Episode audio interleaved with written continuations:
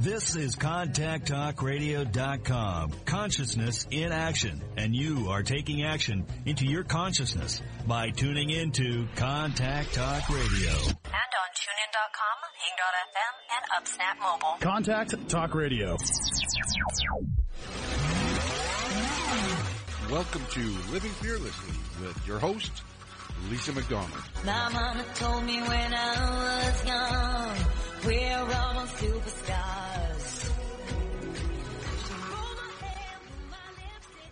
Good morning, everybody. Thank you so very much for joining me, rejoining me here again on this lovely Friday morning. My name is Lisa McDonald. This is my host show, Living Fearlessly with the Contact Talk Radio Network. Listenership spans to 145 countries, 220 TV, radio, terrestrial satellites, and the potential for millions of iTunes downloads. Once again, I am joined by yet another phenomenal guest. My guest today is a gentleman by the name of William Kenower. And before I turn it over to unscripted dialogue, as I always do, I'm just going to, for the sake of expansive listenership, give you a little bit of information about my guest, William. So who is William Kenower? Well, what I can tell you about William is that he is the author of Write Within Yourself, an author's companion and fearless writing, Writer's Digest books 2017, the editor-in-chief of Author Magazine, a sought-after speaker and teacher, and a featured blogger on the Huffington Post. In addition to his books, he's been published in the New York Times and Edible Seattle. His video interviews with hundreds of writers from Nora Ephron to Amy Tan to William Gibson are widely considered the best of their kind on the internet. He also hosts their online radio program, Author to Author, where every week he and a different guest discuss the books we write and the lives we lead. To learn more about William, you can go to williamkenower.com. Kenower is spelled K-E-N-O-W-E-R.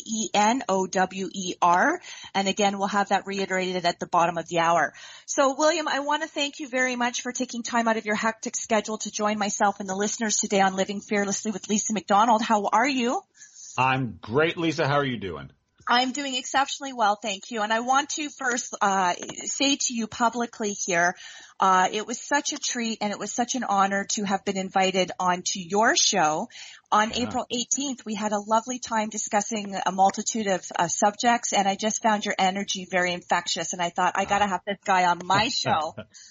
So, so you know, we have a lot of synergies. We have a lot of commonality, and Yeah. uh, you know, it always it goes back to the crux of what it is to live fearlessly. So, Yeah. Given that that's uh, very much an area of passion for me and for yourself, I would really appreciate it if we could start out with you maybe mentioning what living fearlessly means to you and how you feel you embody that in your journey.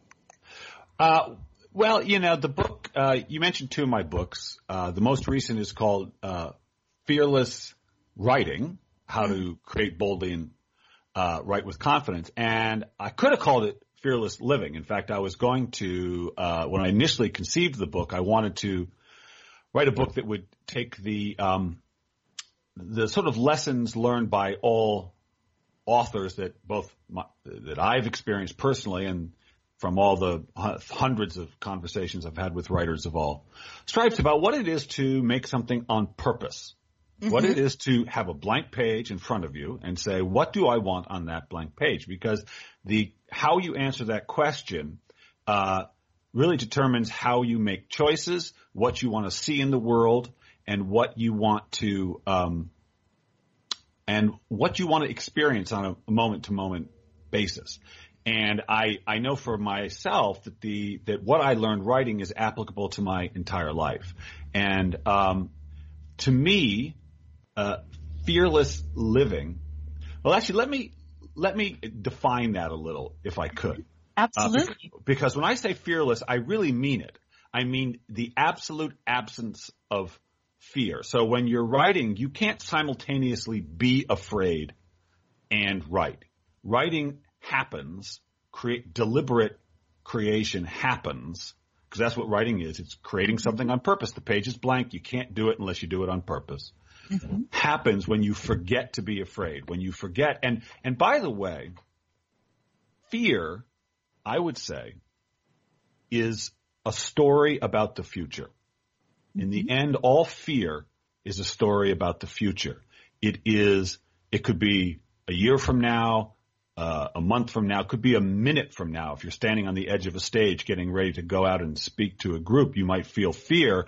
That's your anticipation of what is going to happen in the next two minutes. And so all fear is a story about the future. And when we write, uh, we have to forget about the future. We have to forget specifically about what people will think of what we write and whether it will sell and whether it's any good. All these questions that will be answered or confronted sometime in the future. But to write, you have to be in the present moment. You have to forget about the past. You have to forget about the future and just focus on the thing you're most interested in right now. And in this, so the simplest answer to what is fearless living is it's forgetting about the future in terms of trying to answer questions about it you can't possibly answer. Mm-hmm. Yes, you can have plans. You can have a, a, kind of a goal. I would like to publish a book. I would like to get married. I'd like to have a relationship. All these vague plans. But fear is a story about that future. If this happens, I won't be happy. If I don't get that job, I will be unhappy. What if so and so is elected? What if I get cancer? What if, what if, what if, what if, what if I go on stage and I don't have anything to say? All that, all these stories about the future is what summons fear in us in the present. And if you can pay attention to the experience we have named fear, so you have a guidance system that reacts to um, uh, whether you're just like when you put your hand on a burner and your and your body tells you that that burner is hot, you should take your hand off of it.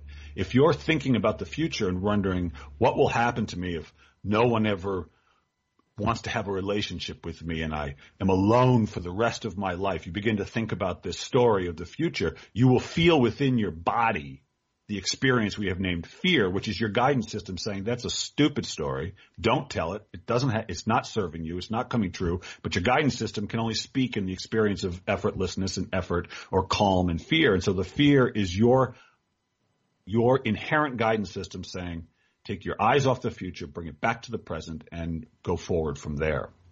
Beautiful. You explained yeah. that so extremely articulately, eloquently, and yeah, so thank you for that.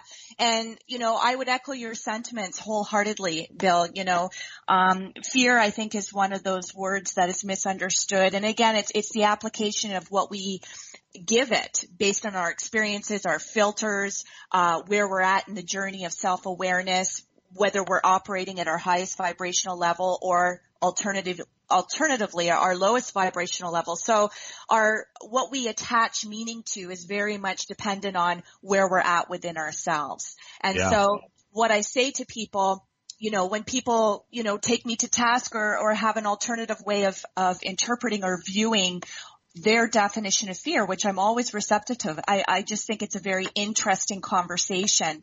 Um, you know, I just say, well, you know, if you substitute the word for fear with something that it would be somehow relatable to another adjective, um, or another verb, you know, just call it excitement, you know, because I think when you feel that kind of, as you mentioned, anticipation, where some people would regard that as fear, I, I, I see it as kind of like an explosive opportunity to just do what I think intuitively you have a calling to do. And maybe it's something you've never done before, or maybe it's because you're at that level of getting comfortable with being uncomfortable and you know for your, your own evolution of growth and development, you must do that. Like it's, it's the cellular level of, of the commanding post of you gotta do this. And so I think if you attach the name or the word or the descriptor of fear to something, um, you're doing yourself a disservice. So maybe just alternate the word in which you're using for the application of what you feel a calling or a purpose to do. Yeah, I think that's I think that's true, and I think that um, the thing about fear, the so I, the, the experience we have named fear, mm-hmm. uh, that and and just for lack of a better word, discomfort within our because we feel it within our body, and you might call it you can whether you, and it's a and it is a a rush of energy, um, a rush of information, mm-hmm. and I think that um, what I think happens to a lot of people around the experience of fear is it feels like failure mm-hmm. because the fear, because usually, usually, I mean, you were describing excitement, which is certainly a rush of energy that we, sometimes because uh, let's say you're getting ready to go speak, to use that example again, you will feel that rush of energy because you're about to engage with all these people, and it there is a ton of energy in a room when you have a lot of people, and it it is somewhat of an unusual experience for many people, and so it feels like something is happening to them that they're not in control of. And it's true. When you go and speak to a group of people, you're not in control of all the people. You are now part of an energy that you have simply summoned to be to to uh, participate in. And so you're not in complete control as opposed to sitting alone in your room. Maybe you feel like you're in control because uh, you're responsible for all the energy, or so it feels. But but the anticipation of something new can bring this rush of energy that feels um, because it feels foreign to you and because it feels like it's it's come to you without your deliberate conscious participation. It can you can feel out of control. I think, but um, but there's also the experience of of anxiety about something that's going to happen. Mm-hmm. So let's say uh, you you're going to go on a date and you don't know how it's going to go and you're afraid of what this person's going to think about you.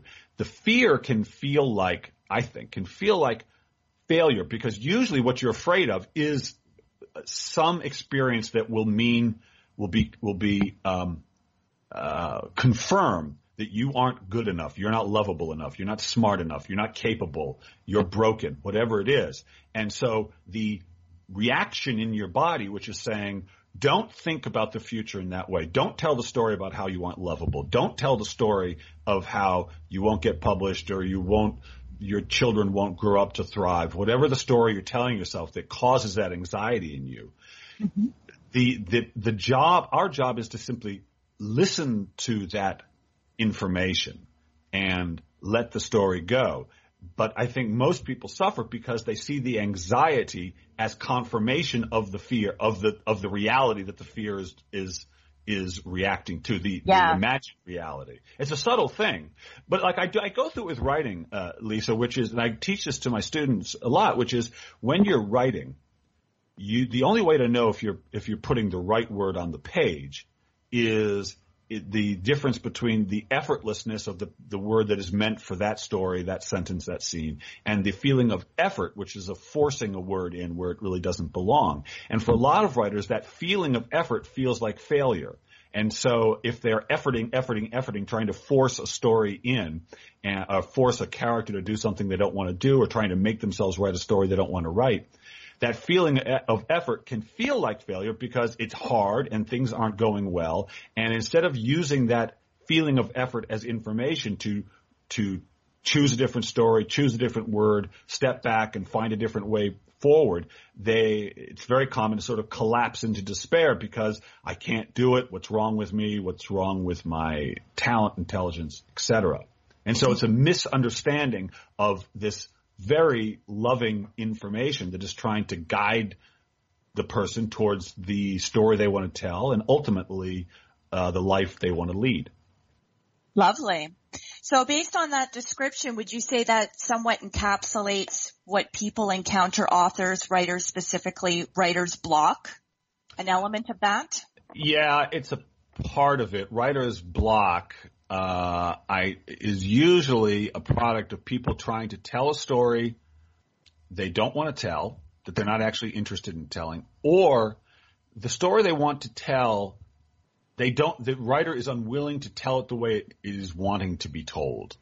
Mm-hmm. You know, because usually we're drawn to write a, to tell a story, to write a book because we want to expand in some way. We want to grow. And sometimes we're really ready for it and sometimes we're not and it comes from an, an, unwillingness to see the story the way it wants to be seen. And so they say, "Oh, I'm blocked. There's nothing coming." Well, whatever they, it's coming. The answer to the question, "How can I tell the story?" is coming, but you have to allow the answer to come, and you have to allow it to be what it actually is instead of what you want it to be, instead of what you think it should be. Does that make sense? Love it. It absolutely does. And you know, I, you know, and everybody has a different, uh, perception of what it is that they're reading. Some people gravitate to certain types of, uh, literature and, you know, it's, it's too wordy, it's too convoluted, you know, even if these bodies of work do in fact get published. And then there's other things that you read and it's just, it flows so easily. And I think, you know, you can really get into the mindset of the person who's birthed the book, who has written the book, even if it's gone through edit after edit, but you can still see the flavor, you can still see the, the sequence of things flowing together. And I think that's what separates the really, uh, popular books, and by popular I mean the people, the books and what they're written about, that content uh, resonating with the majority of people because it's like having a conversation. You know, it's not contrived, it's not fabricated, it's not um, it's not trying to sound academic unless of course it's an academically premised type book. Sure. So, you know, I think that's a really important thing when you're tackling your book, you're tackling your story to really go, okay, well, if this was a, face-to-face conversation, does this make sense? Am I speaking over people's heads? Am, am I trying to sound impressive as opposed to perhaps relatable? Yeah, you know, it's interesting. So, fearless writing. The premise of the book is uh, the fearlessness for writers. The, the single biggest um, impediment to fearless writing is one question. A question uh, uh, I think every writer contends with once they want to share their work, and that question is, what will other people think of it? What will other people think of my work? And it's an unanswerable question because you don't know. Because the answer to that question lies in the sovereign hearts of your readers. And you can't, and if you're sitting alone in your room writing your story, writing your poem, your essay, your novel, whatever it is, you'll never be able to answer that. The only questions you can answer if you're a writer is, are, what do I want to say? What is the story I want to tell? And have I told it? Is what's on the page as interesting as what is in my mind? Is it uh, uh, this idea came to me? It seemed interesting, profound, sexy, cool, useful, whatever it was. And is what's on the page as as interesting, profound, sexy, or cool as what's in my imagination? You can answer those questions. But when you were talking, what you were talking about earlier is um, is is what we would call voice and and voice and, and writing and fearless writing in general is really a, a, a an act of constant self-acceptance. And, and I, and by self-acceptance, I mean, when you, if you're writing along and you put down a sentence and, and you, and you aren't asking yourself, what will other people think of it? Is this going to make me look cool? Is this going to make me look smart? But if you just say, yes, that's what, that sentence resonates with me. That is an authentic expression of what it is I would like to share with other people. Just that act, that feeling of, of laying a sentence down effortlessly on the page, not trying to be anything, just saying I want to share this idea I have, whether it's a whether it's a memoir or work of fiction or something or a poem, whatever it is. That mm-hmm. act of writing what interests you most, not anybody else, but just you. Yes. so interesting to me. Just doing that is a, it is self acceptance. It is self-acceptance because you're accepting that all you have is your intelligence and your curiosity, and those two things are enough. Uh, mm-hmm. Your imagination, your curiosity, your intelligence, those two things, those are enough for you to write something worthy of sharing with other people. And if you can let, uh, and when you rest in that knowledge that your imagination and your curiosity, your muse are enough, when you accept that they're enough, that's what self-acceptance is. And that's when you write, then that's when you're able to write something that is authentic and not trying to be something, uh, mm-hmm. to impress others, which is a very tempting, uh, which is very tempting for a lot of writers, uh, because you want acceptance from others. And it's, uh, it's very easy to try to write something that you believe will be acceptable to others because your work ultimately has to be accepted by a publisher and by readers. But in fact, the way to find that external acceptance is to first accept yourself in the very writing of the of the story. Mm-hmm. Lovely. Well, in my humble opinion, and perhaps I might offend people, that wouldn't be the this wouldn't be the first time, but um, you know, I, I, I think I think if if that is the question that somebody asks, but they, they don't honor themselves with, as you mentioned, operating from their own knowledge base, operating from their own intelligence, operating from their own storyline of what resonates and speaks to them. I think when people, when authors, writers specifically because of what we're talking about, when they deviate from that, I think for any intelligent reader, I, I think that's a bit of a red flag you know, I, that's where I think it becomes disingenuous. That's where it becomes a little bit, in my mind, and that's what separates the type of authors I absolutely love and what I gravitate towards in terms of content, material, and message, uh, versus other authors because it doesn't strike a chord with me and I, I can see that there's too much, it's just too contrived for me. Um, unless of course you know the author extensively and you, you've heard them speak and, and it, it's all aligned, it's all congruent and then that's just their style. But when you, when you see different formats in which certain, uh, writers talk and you've seen them interviewed and then you read the written material of which they've produced and there's not an alignment there, that's where I've kind of, you, you've kind of lost my buy-in a bit because it just seems like, okay, are you writing because you want to say you're an author? Are you writing for the fact that you want to be in the so-called group of people who have gotten their name out there in print with a publishing company perhaps or self-published. So, you know, that, that's just a bit of a barometer for me. That's how I kind of measure and determine for myself personally who I identify as being an authentic writer.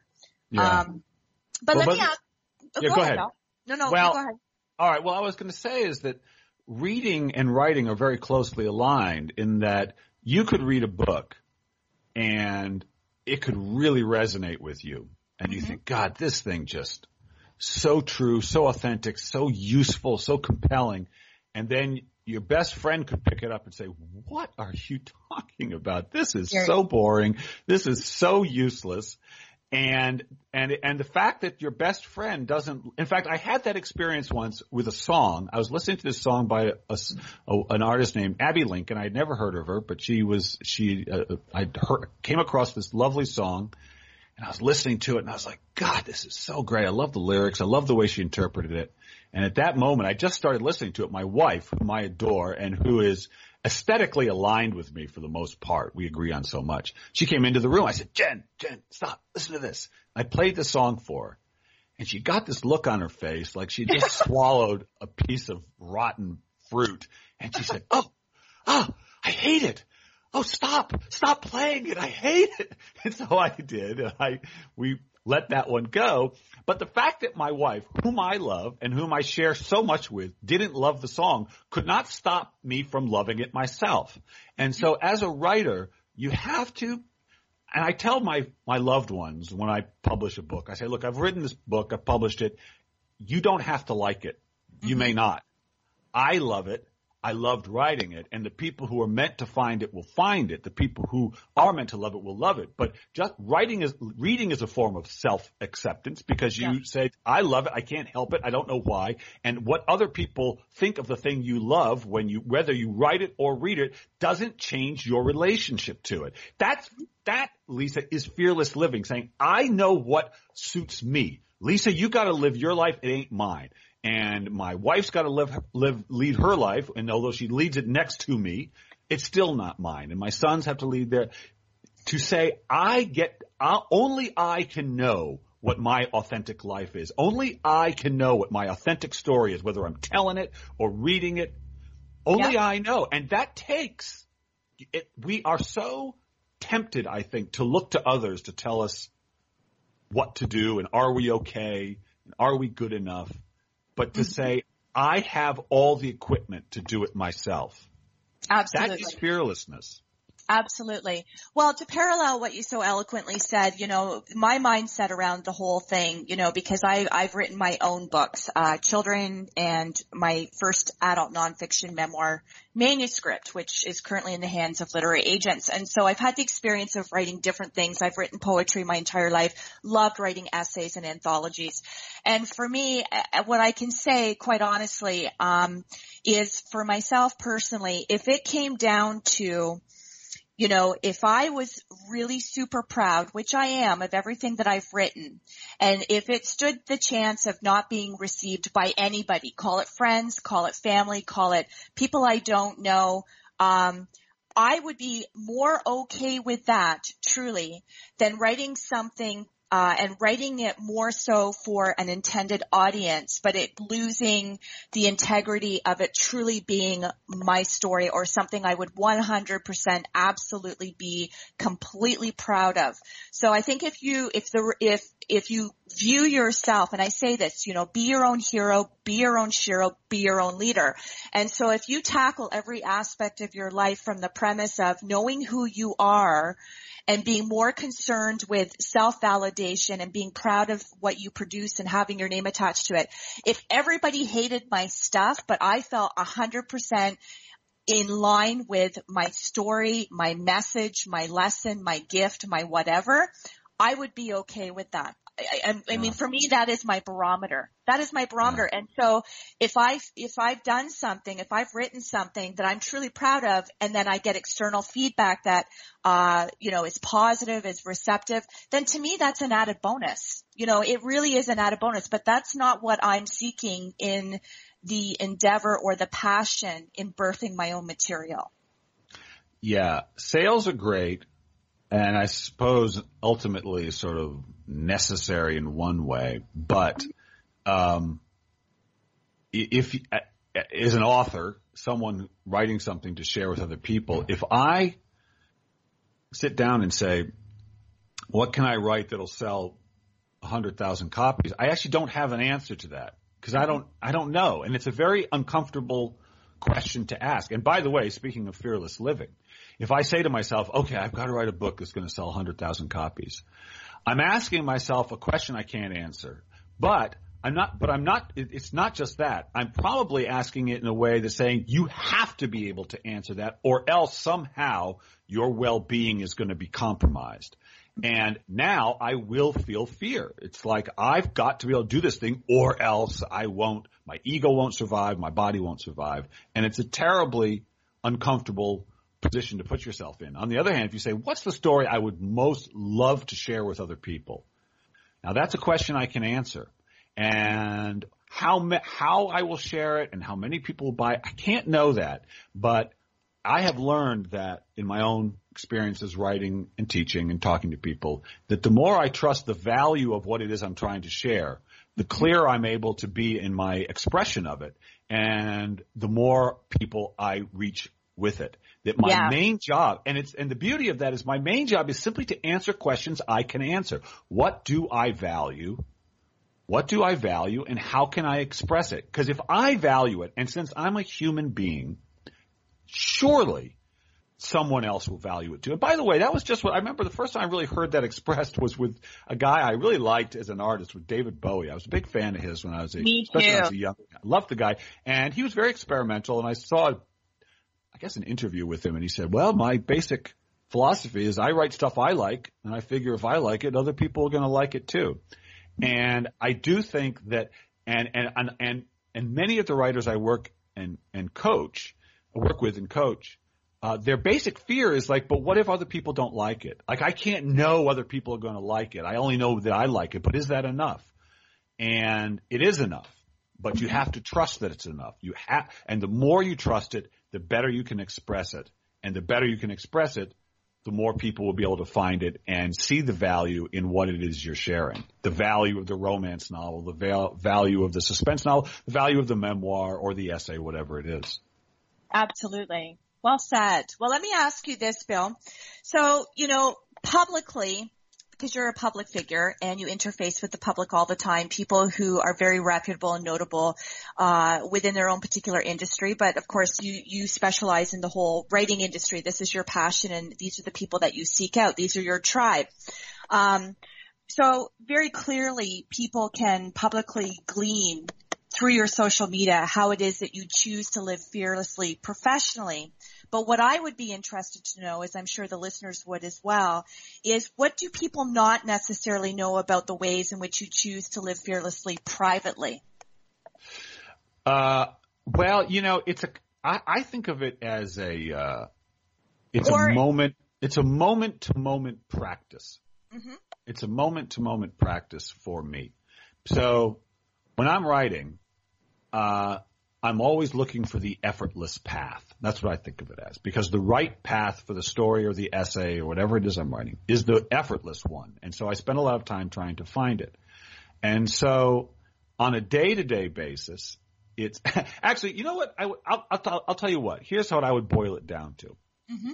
Here's what I would boil it down to because, um, again, in fearless writing, I, the, what it's all about, the book Fearless Writing is all about saying, how do you write to share with other people without ever worrying about what other people will think of your work? And that question, what do other people think of my work? It just plagues writers of all stripes, not just beginning writers.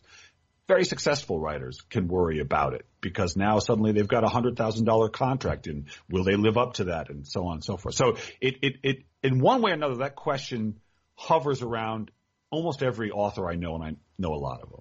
But mm-hmm. the main job, my main job when I write, therefore, is not to get into other people's heads, not to wonder what they think about me, what they think about my work, not wonder what they think. And I will tell you, in my experience of having relationships with other people, because that's most of what life is. It's a relationship with yourself and it's a relationship with others.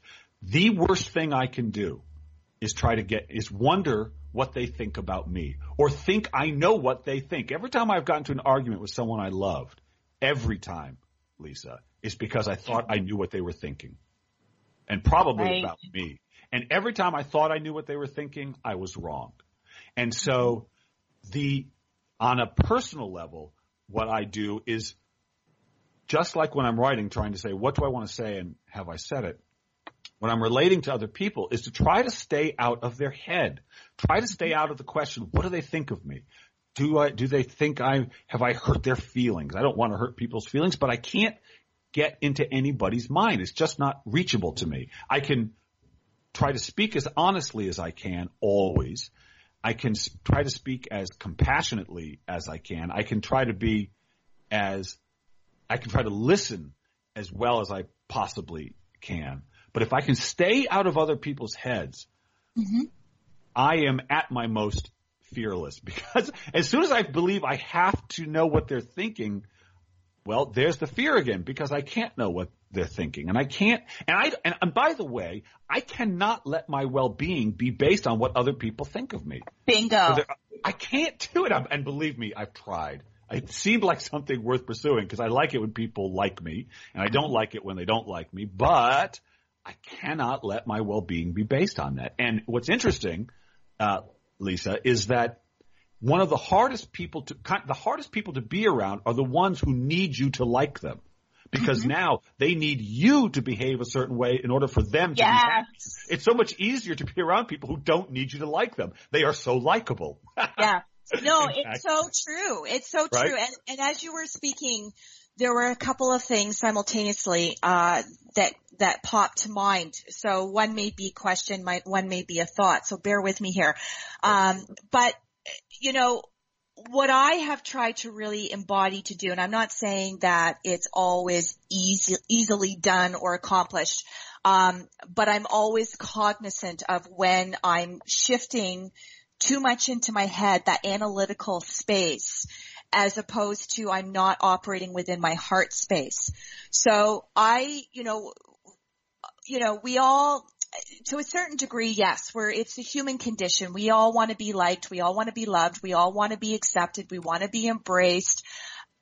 However, I think living fearlessly, when you get to that point within your own journey and within your own space and you're 100% comfortable in your own skin, um, you know, and you're thick skinned and, you know, you and I being writers and doing what we do for a living, you know, you, you have to put yourself out there knowing that you're not going to appeal to everybody. You're not going to be everybody's cup of tea. Not everybody's going to resonate with you, but knowing that there's perhaps a percentage of people that do. And I've always said for the type of things that I value, the subject matters that I value, people who are emotionally intelligent, um, people who live fearlessly. For whatever it is they do that may be completely different from what I do, but that essential core ingredient of I love myself because it, it starts with that. I love myself enough. I believe in myself, even if nobody else does, that I am going to honor myself. I'm going to honor my own decision making. I'm going to honor my own path. I'm going to comfortably take risks.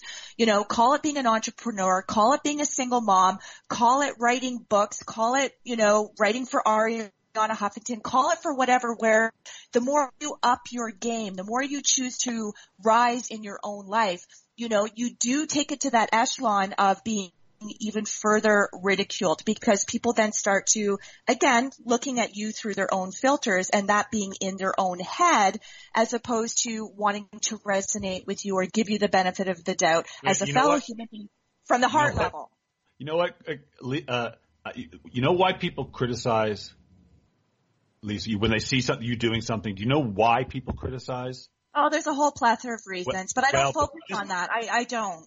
But there's a fundamental reason, and and this I found this to be the case uh, pretty much every time, which is everyone's trying to create what they want, right? We're all trying to create the life we want, and one of the ways we do that is we see people doing things that we that we don't want to create. Maybe someone writes a book that we don't like. We read it and we go, "Oh, I don't like I don't like romance novels where the heroine is always saved by the hero at the end. I want to write a romance novel where the heroine sort of saves the hero in a way, it's, where it's, or the guy, where the, the woman saves the guy. Maybe I want the opposite.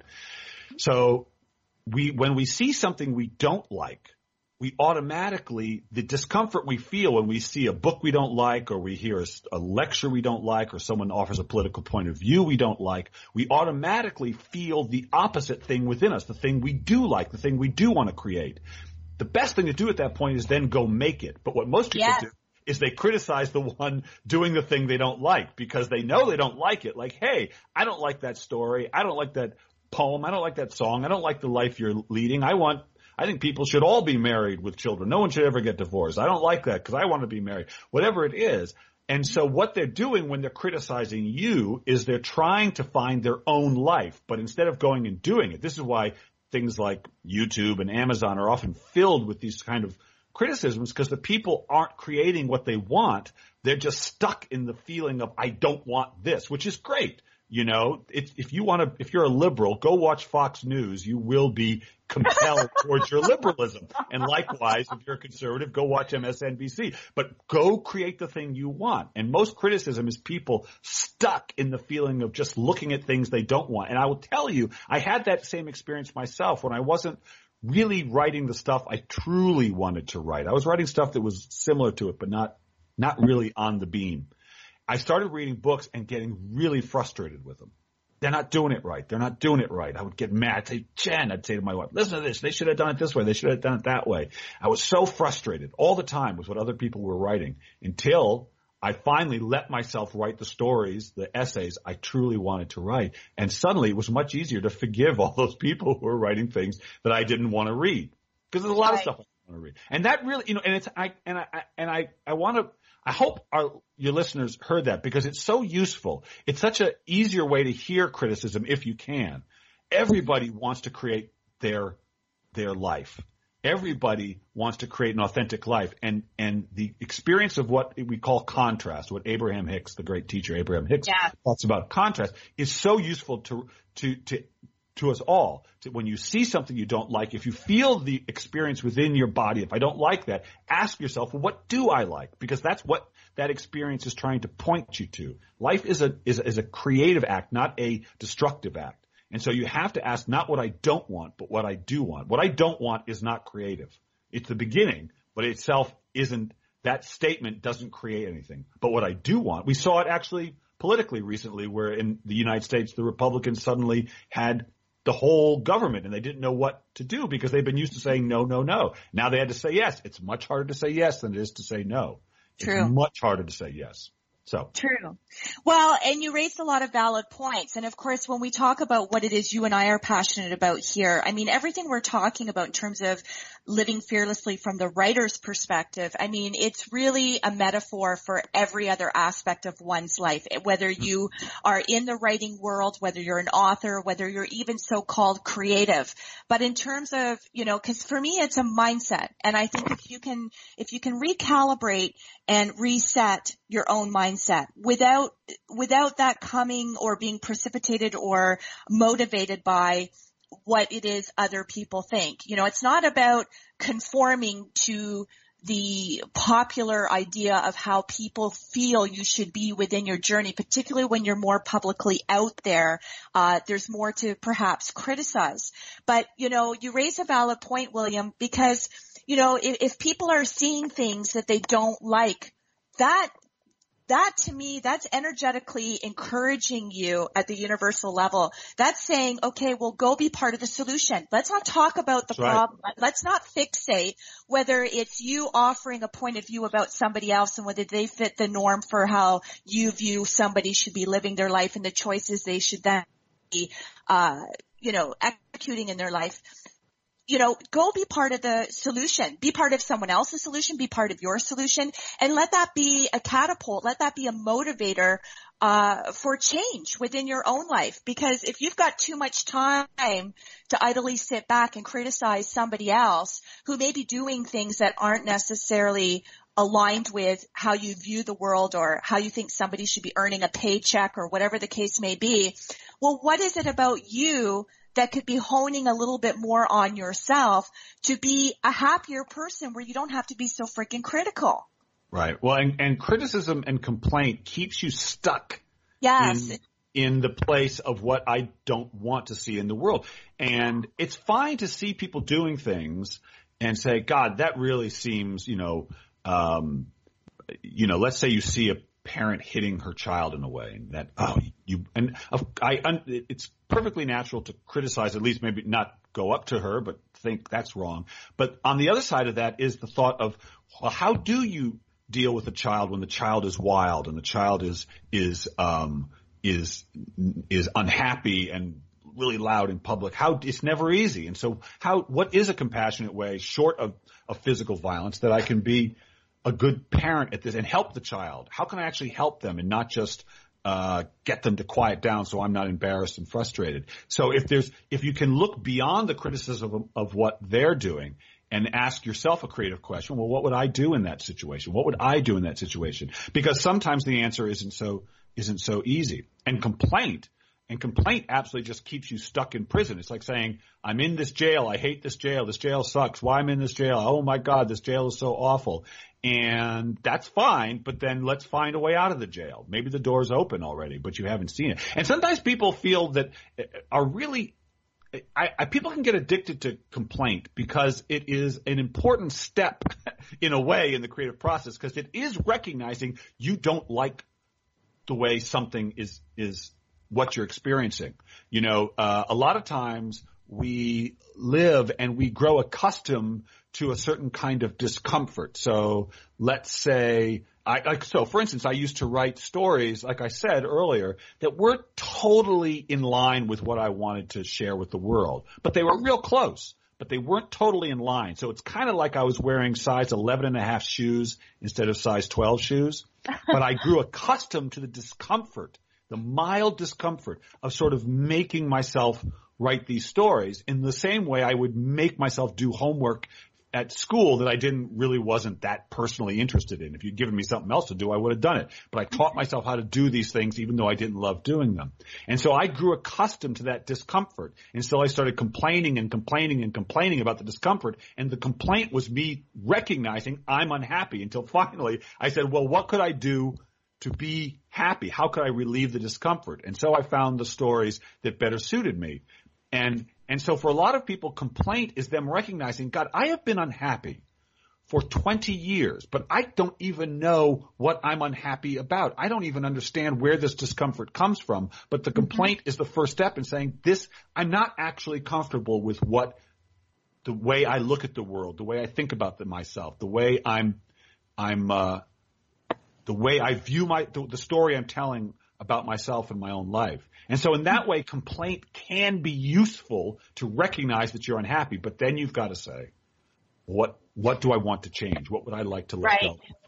Right. And, and that involves taking massive action. Um, but what you and I both know, Bill, is that what you put your attention on grows stronger. And so we are all faced with every aspect of our lives, every aspect of our days and our decision making.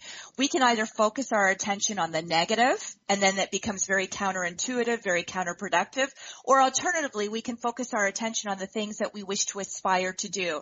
You know, the things that really put our hearts on fire, put our souls on fire, that really align us with the right people and the right opportunities where we truly can say we're living and, and, uh, believing that it's a fulfilled, yummy life.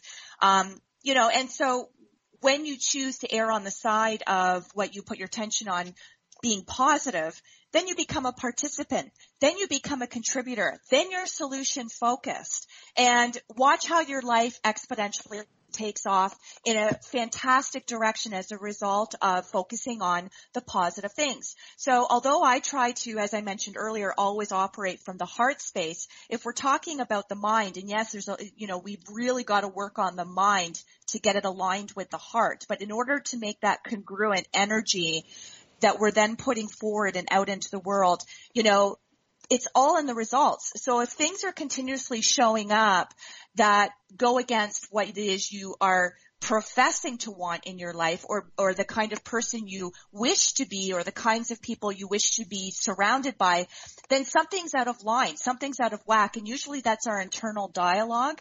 And usually it's a result of whether we're taking action or not taking action. So if we're living in a state of inaction, nothing's going to change.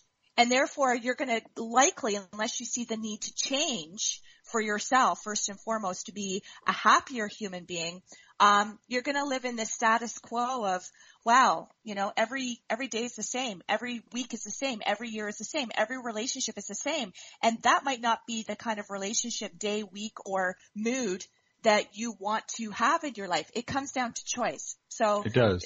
It Yeah. does. And, and I want to say a couple things about action and happiness, which is that action is important, but I would say more important than action itself is that is um, paying attention to how you feel while you take the action. Because again, your feeling, whether it's comfort or discomfort, ease or struggle, is your only guidance for whether that action is in alignment with your what you describe as your heart's desire, which is your authentic the authentic flow of your life, or out of alignment with it. So yes, action is good, but if you don't pay attention to how you feel while you take the action, so I could sit at the desk and type away, and every word I click onto the page is an action.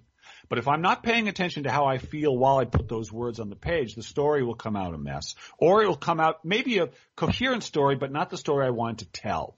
Because I wasn't really paying attention to how I felt. And I, and which goes back to the question of happiness. And I think that I just wrote a blog about this recently, and I, and I do feel it's true, which is you have to take being happy very seriously. By which I mean, it has to be and, I, and happy is a tricky word because when people think of happy, they might see themselves celebrating or jumping around or laughing or smiling. But I mean happiness in the broadest sense, which is a sense of well-being. It encompasses contentment. It encompasses curiosity. It, it encompasses passion, interested, focused, every good feeling you want in all its shades. You have to take it seriously, meaning it has to actually be more important to you than whether people think whether you're cool or smart or successful or pretty or heavy or thin or any of these other things that we pursue it has to be more important than your job, has to be more important than your family because for me, I can't do any of those things. I can't be a father, husband, writer, editor, coach, teacher, citizen unless I am happy. I'm never at my best than when I'm happy, than when I am feeling curious, interested, confident, secure, uh, authentic. When I feel that way, I'm at my very best. And the choices I made are the very best. But I have to take it seriously. I can't let that feeling be dependent on condition. I can't let it be dependent on my bank account. I can't let it be dependent on my Facebook followers. I can't let it be dependent on how many sales I made or whether the contract comes through. And it's very tempting to do that. It has to be unconditional. And if you can get really if you decide that your happiness, your well-being is more important than any condition, now you're living, now you can actually begin to create those conditions that are an expression of your inherent unconditional happiness. I'm going to say it again. Let your conditions, whether it's the book, the house, the family, the relationship, let it be the expression of your well-being, not the cause of it. You Beautiful. understand? Absolutely. understand? Yeah. Absolutely. Well, very well put. And you know, you and I could talk to you for hours, Bill. Aw. But I'm, I'm, I'm, you know, unfortunately, I'm always cognizant of time, and and when Yeah. it, it when it goes, you know, this is such a, a flowing, beautiful conversation and I love talking to me about things that really matter. I love emotional intelligence. I love, you know, people who are on fire. I love people who emit that energy. I mean, it, it just radiates through, it permeates through and I, I'm just soaking it up. And so for the spirit that you've continuously put me in every time we speak, I want to say thank you for that. I want to say once again, thank you for the lovely uh, interview we had on your show on April Oh, yeah. 18th. Yeah. And so given that we've got like less than five minutes now, Bill, I want to give you the opportunity to say to listeners where it is that they can find you for any of your services or just to get more of what they felt they got out of this interview that resonated with them that they want to stay connected. Where can Sure. they find you? Well, the best place to go is williamkenower.com, williamkenower.com, and there you'll find, uh, you can, you know, you can buy the books anywhere, but you can links to buy the books, obviously, but also you can contact me. Uh, I do work with clients one on one. Uh, as a kind of writing coach, I'm like a life coach for writers, you could say. Uh, and I also, but I, I like to talk to groups. If you wanted me to give a keynote to your writing conference, or if you wanted me to teach fearless writing workshops in your area, or even via Skype, I can do it that way. If you're interested in me talking to some of your groups, uh, I am happy to do so. I live in the Seattle area, so I do travel around the Northwest. I could travel nationally with little help, but I for sure do lots of stuff here in the Northwest. So the best way to uh, find me is williamkenower.com. That links to Author Magazine, which is the magazine, I, the online magazine I edit, and all the interviews and blogs and the podcast and yada yada yada. That's the hub of my internet empire. So yeah, williamkenower.com. I love hearing from uh, from readers. Again, the book is Fearless Writing. Uh, love it, love it. It's out there. Get it. Like I said, in bookstores, Amazon, Barnes and Noble, wherever. Uh, and uh, if you can't work with me one on one, it's a good foundation for how to how to um, the it, here, here's what I would say quickly about fearless writing, which is that I, craft is very important for writers. You, you do have to know how to write. There's a lot of stuff about it, but it's actually fairly easy to learn in one way. But if you are afraid, if you don't have the emotional component to writing, and I speak from my own experience because I did not have this in order, all the craft in the world will not serve you. You have to write, you have to find your confidence and know what it is. And, and once, and you, once you found your confidence, then you can employ your craft. But until you find your confidence, and it's always there waiting for you, by the way, it doesn't go away, doesn't hide, it's not vindictive, it's not capricious, it's there waiting for you. And fearless writing is about how one finds it on purpose. How do you find it every day on purpose, which is what I had to teach myself to do. And so I share some of my techniques and stories with you about how to how to write fearlessly on purpose, Lisa. Excellent. Well, Bill, I can't thank you enough. This has been a lovely opportunity doing this once again and uh, look forward to hearing all further yummy stuff in the journey and maybe we have you back on the show in the new year. But to my listening audience, I want to say thank you once again for joining me here. I go live every Friday at 8 a.m. Pacific, 11 o'clock a.m. Eastern. This is Lisa McDonald, host of Living Fearlessly with the Contact Talk Radio Network. I want to thank you again for now being one of over a quarter of a million podcast subscribers to Living Fearlessly. I want to wish you a phenomenal weekend. I want to thank you for your loyal listenership and the podcast will be uploaded shortly for anyone who wasn't able to join in with us here on the live show. So have a fantastic weekend. Continue to live fearlessly. Touch back next Friday. All my best.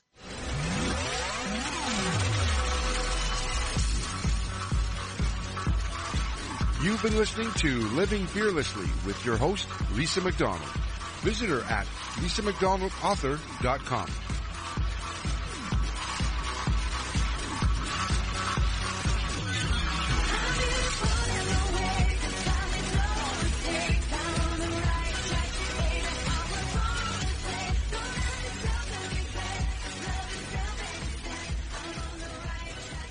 This podcast is a part of the C Suite Radio Network.